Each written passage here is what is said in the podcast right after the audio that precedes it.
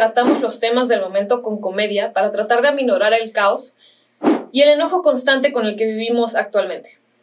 Pero lo que pasó el pasado 3 de mayo no es cuestión de gracia y no hay chiste ni nada que logre calmar este dolor que sentimos.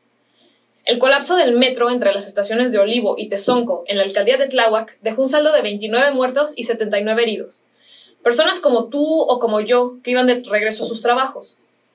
Gente que una mañana se despidió de su familia para ir a trabajar y nunca volvieron a casa.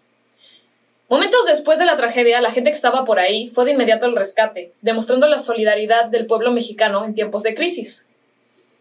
Pero desgraciadamente no podemos decir lo mismo de nuestras autoridades.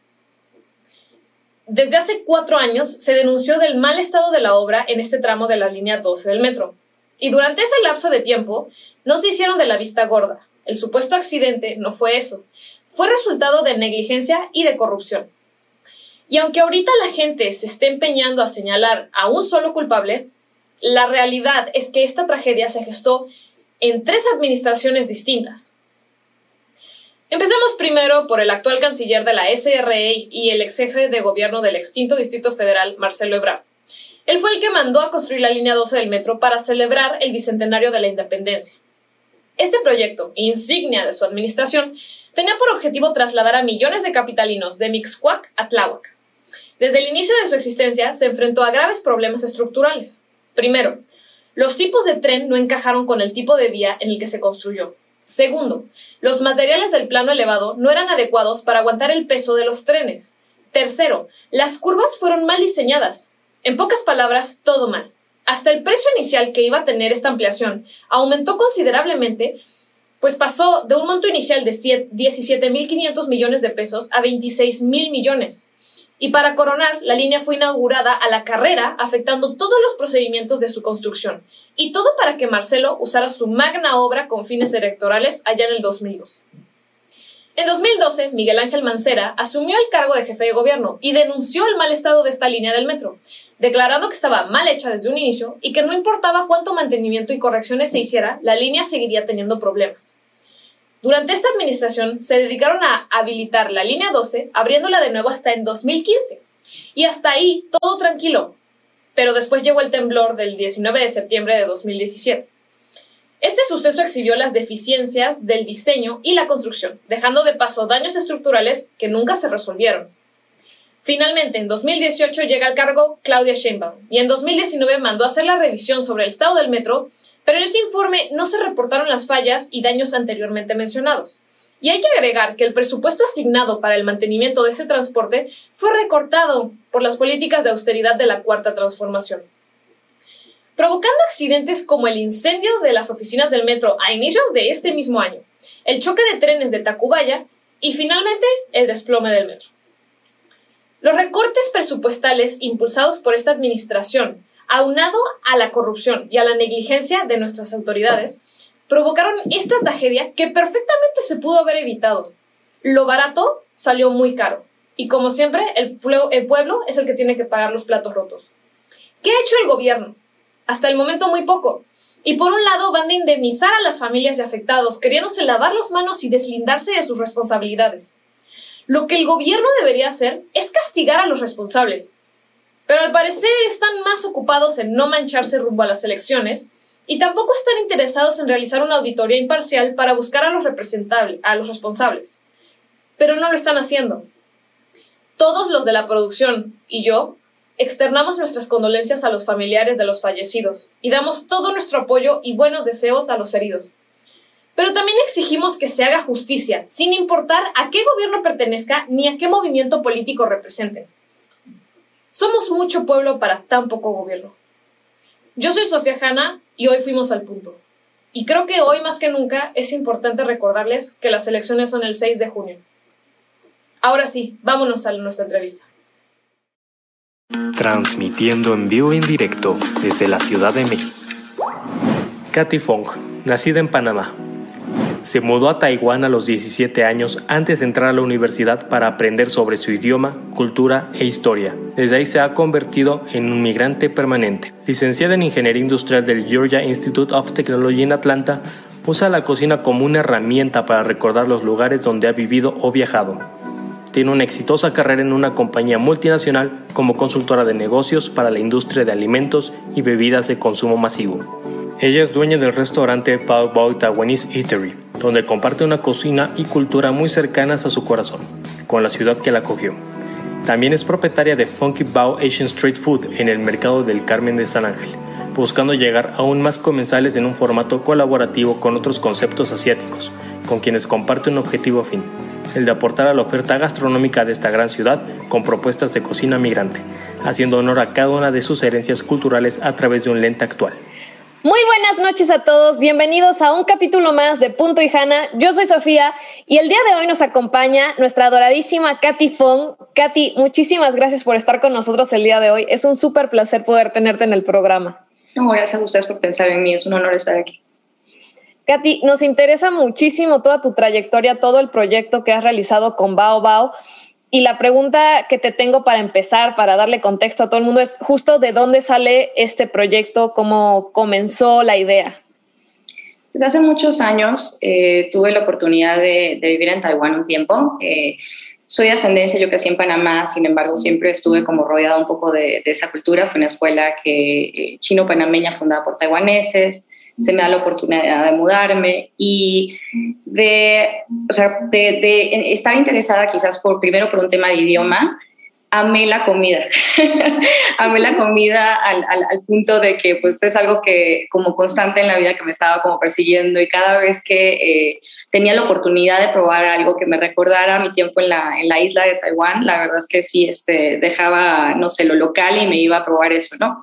Eh, al pasar de los años me dedico a restaurantes y en un momento eh, decidí independizarme, salir de, este grupo donde estaba, que un, grupo grande, hotelero, este restaurante y demás.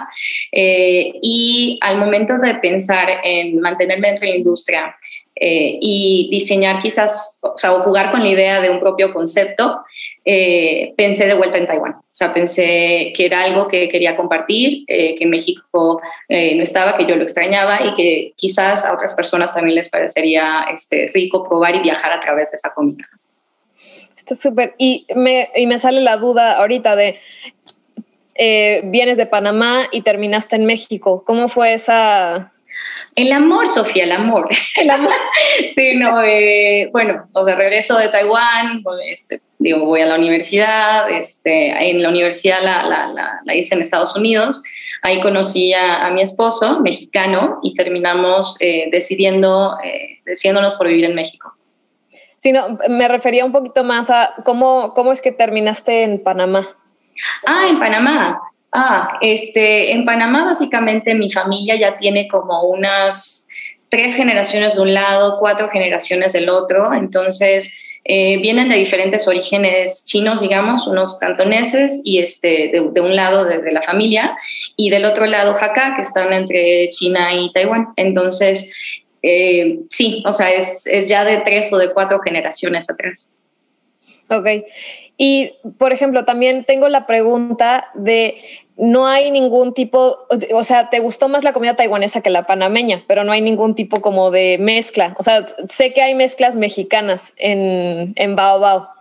Ah, bueno, sí, bueno, este, eh, más que, más, bueno, panameña, la, comida panameña para mí es como es hogar, me recuerda a casa, este, sí le tengo como un espacio muy especial. Sin embargo, la que, o sea, tiene, no sé, se robó casi como un, espacio de mi corazoncito también fue esta taiwanesa. Eh, en Baba en particular eh, tenemos principalmente sabores que buscan ser auténticos, tal cual lo que comerías en Taiwán, en la calle, en un restaurante, una fondita este, los test que probarías allá, muchos los importan especialmente para nosotros y demás. Em, sin embargo, nos pareció como divertido jugar con algunos de los platillos y, por ejemplo, el, el, el, que mencionas, quizás una mezcla eh, de nombre un poco mexicana, es la quesadilla taiwanesa, que realmente es una harina, eh, perdón, es una tortilla de harina eh, entrelazada como con cebollín, que en mi cabeza se parecía a una muy buena tortilla del norte de México.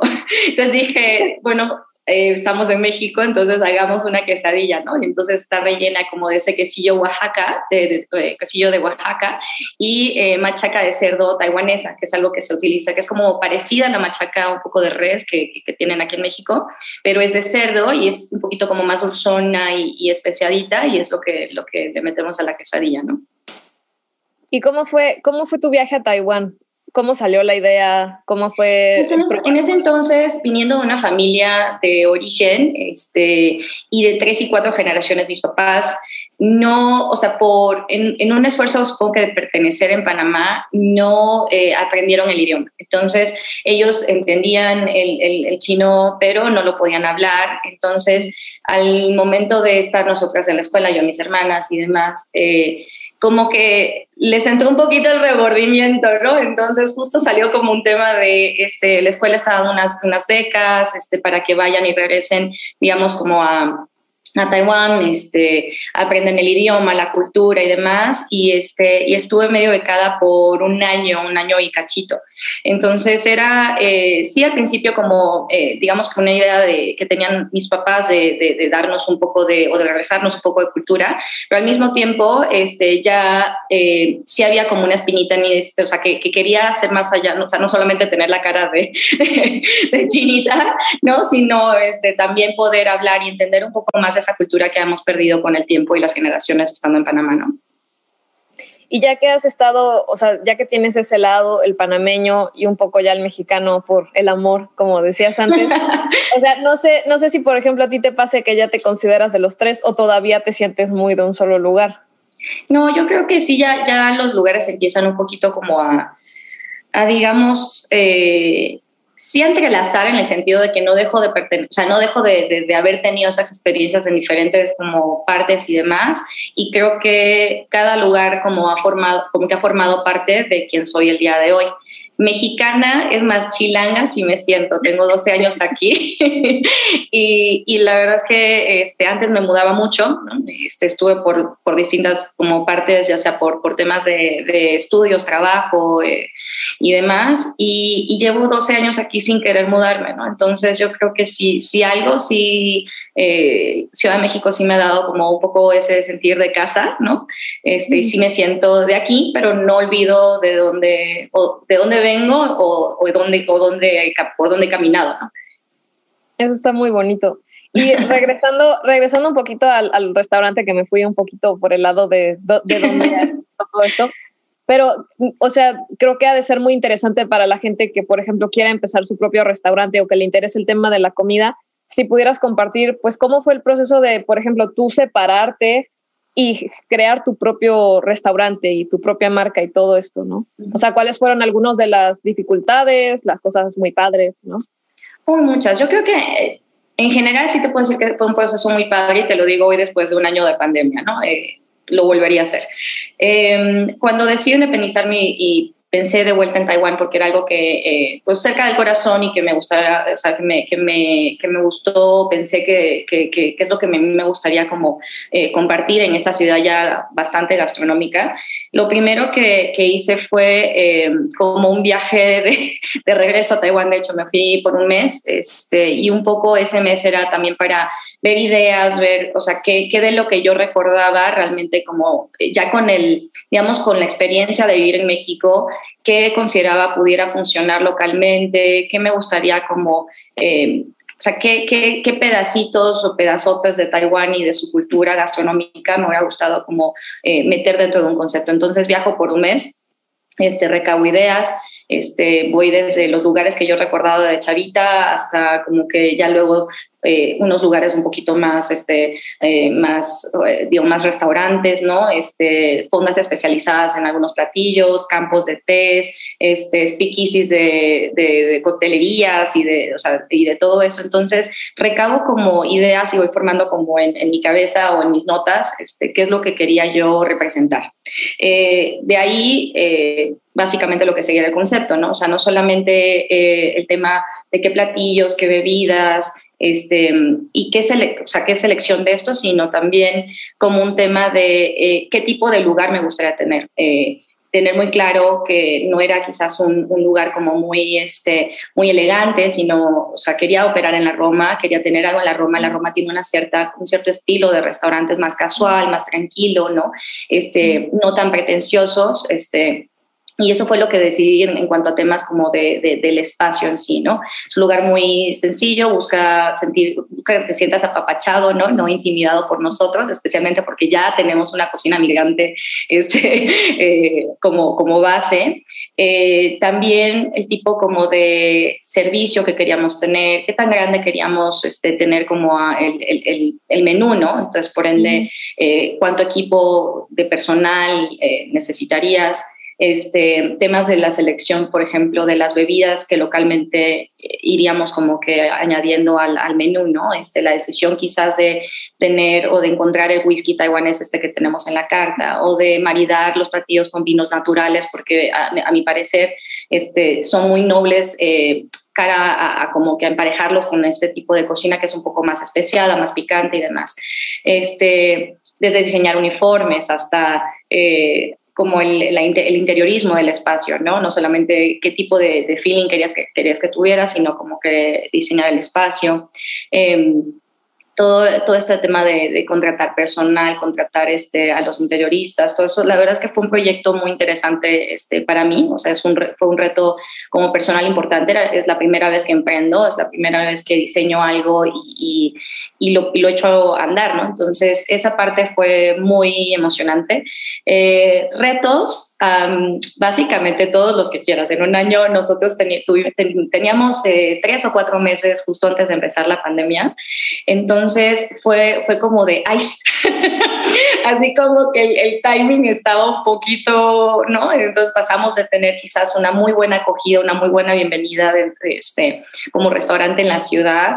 Eh, me acuerdo que nos invitaron a a un evento en, Polanco que se llama Sabores Polanco y, este, y veníamos como muy contentos porque la respuesta ahí había sido positiva, regresamos y ya le habíamos dado, no sé, fue un sábado en el que eh, al mes número tres le habíamos dado ya dos vueltas al restaurante, el equipo estaba como muy energizado porque se, se, sentían que estaban ya trabajando como muy, muy rápido en, a través de la, de la apertura, ¿no? El martes creo que anuncian y el miércoles de verdad, o sea, fue así como de todo se cayó. Eh, pero también eh, creo que viendo un poquito ya en retrospectiva, ya después de un año, eh, muchas lecciones aprendidas fueron de las más positivas y de las más enriquecedoras que yo he tenido en mi vida profesional. O sea, ¿cómo le haces con un primer emprendimiento que de repente se, se, se, eh, se encuentra en una de las industrias más afectadas por una pandemia? Luego, la gente te tiene miedo, ¿no? O sea, tenía miedo de, de, ir a tu espacio, de si, este, si llegabas a sus casas con la comida, si o sea, había un miedo colectivo eh, muy imponente. Eh, y como empresario, restaurantero, el atacar esos retos, este, no lo digo por, por mí solamente, sino toda la industria entró como en revolución de, bueno, ¿cómo les llego, cómo les llego a las casas? Este, ¿Cómo hago para mantener a mi equipo? ¿Cómo hago para este, mantenerte relevante? Especialmente en nuevas aperturas en las que quizás te conocían personas de tres meses, ¿no? Entonces, de ahí cómo sigues desarrollando un público eh, con una cierta incertidumbre de qué va a pasar, de si vamos a volver a abrir, si va a volver a una normalidad, esa normalidad, cómo se va a ver, eh, qué lugar tienes dentro de esa normalidad. Entonces, entramos en, como, sí, en un periodo como de crisis, pero a la vez de resolución de problemas, ¿no? Entonces, bueno, eh, entendimos cuáles eran los riesgos, entendimos eh, las reglas que, con las que teníamos que operar, ya sea el aforo limitado, el tema de los gel, o sea, de los geles, la temperatura, los protocolos de, de entrada. Y además de ahí también sacas todo el tema de, de los productos congelados, ¿no? Correcto. Entonces, sí, eh, de ahí nacen, o sea, eh, de ahí nacen estos, estos productos que, que, hicimos, eh, porque decíamos, bueno, si de plano, o sea, sí entendería, y no lo culpo a nadie por tener como pendiente en un principio una pandemia de salir y, y, de quizás este, divertirse como lo hacíamos antes, de comer afuera y de todo esto, este, decimos, bueno, o si eso no va a pasar y no sabemos hasta cuándo va a pasar, entonces tenemos que encontrar una forma como de eh, llegar y, poder consentir a nuestros clientes y de, poder crear nueva clientela este, eh, a través de, de, esta incertidumbre. Entonces creamos una línea de, congelados, que son congelados que vienen eh, de nuestros platillos. Este, también pasamos por un periodo de como de hasta de rediseño de nuestro menú, ¿no? Entre que si o sea, cortas el menú, eh, tomas eh, el, el, menú que queda y dices, bueno, ¿cómo lo puedo hacer más lindo, más sabroso, más si voy a tener menos cosas, voy a hacerlas mejor que antes. Entonces fue un, periodo también de introspección muy temprano, no te, no te imaginas que, que, vas a retarte de esa forma y vas a tener que revolucionar tu negocio al mes cuatro cinco, pero aún así este, salieron cosas positivas, ¿no? Eh, línea de los congelados, línea de las salsas, empezamos a vender también este, los tés a granel, entre otras, otras cosas, y tuvimos muy buena respuesta. De hecho, incluso la, la embajada igual nos, nos contactó porque querían unas, unos dulces para celebrar, como muy típicos, este, para celebrar este, eh, como en la es como el, el, como el festival de otoño, ¿no? Entonces es muy típico comer estas, estos pasteles de luna. Nos pidieron unas cajitas, las diseñamos, este, eh, y gustaron tanto que decidimos crear unas para nosotros, ¿no? Entonces este, diseñamos este, esta como degustación en el restaurante para poder este, eh, como compartir esa parte como de la, del festival, ¿no? Y también vendimos estas cajas y todo, todas estas pequeñas iniciativas, este, pues seguían dando de qué hablar, seguían este, apapachando clientes era lo más importante para nosotros en ese momento y todavía siempre lo va a ser, este, pero quizás apapacharlos de distinta forma a lo que teníamos planteado en un principio. Sí, no, y además hace mucho sentido y pues ya una vez que la cosa se empezó a mover más, pues entonces hasta más gente ya estaba lista para ir, ¿no? Que igual nada más a los que nos están viendo que no se les olvide que si tienen preguntas para Katy nos las pueden poner acá abajo. O sea, les estoy dando advertencia para que las vayan poniendo porque ya voy para mi última pregunta, ¿no?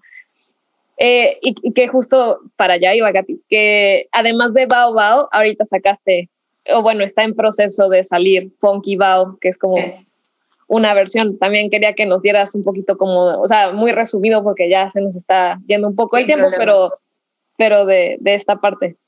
Sí, no, Funky Bao es una, es una versión más chica, eh, no necesariamente eh, taiwanesa, sino más bien abierta asiática. Está enfocada en estos baos, estos, estas hamburguesitas este, taiwanesas con distintos rellenos.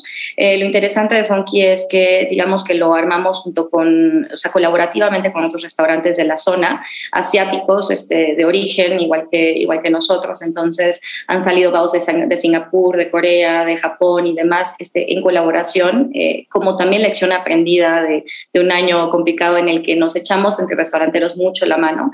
Y esta es una forma como de crear un concepto chiquito, contenido, enfocado quizás a, como a un cierto platillo que tenemos hoy día en, la carta de Baobab, pero hecho en colaboración eh, como más eh, sustentable en el tiempo, eh, con más allá de los eventos que hacíamos de, colaboraciones de uno o dos días y eso, más colaboración a, lo largo del proyecto del Funky, ¿no? Katy, te queremos dar muchísimas gracias por haber estado en el programa, por habernos dedicado tu tiempo y además por haber grabado el video y compartirnoslo para poder compartir tus recetas. De verdad, gracias. No, al contrario, muchas gracias a ustedes en Puntijana, está todo el equipo que seguramente trabajó buenísimo para esta y todas sus entrevistas. Eh, muy agradecida y es un honor estar con ustedes.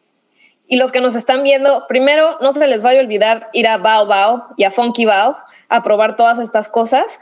Y también muchísimas gracias por habernos acompañado el día de hoy y por acompañarnos siempre que estamos aquí, por comentarnos todas las cosas. Y nos vemos el próximo miércoles a la misma hora con un invitado nuevo. Muchísimas gracias.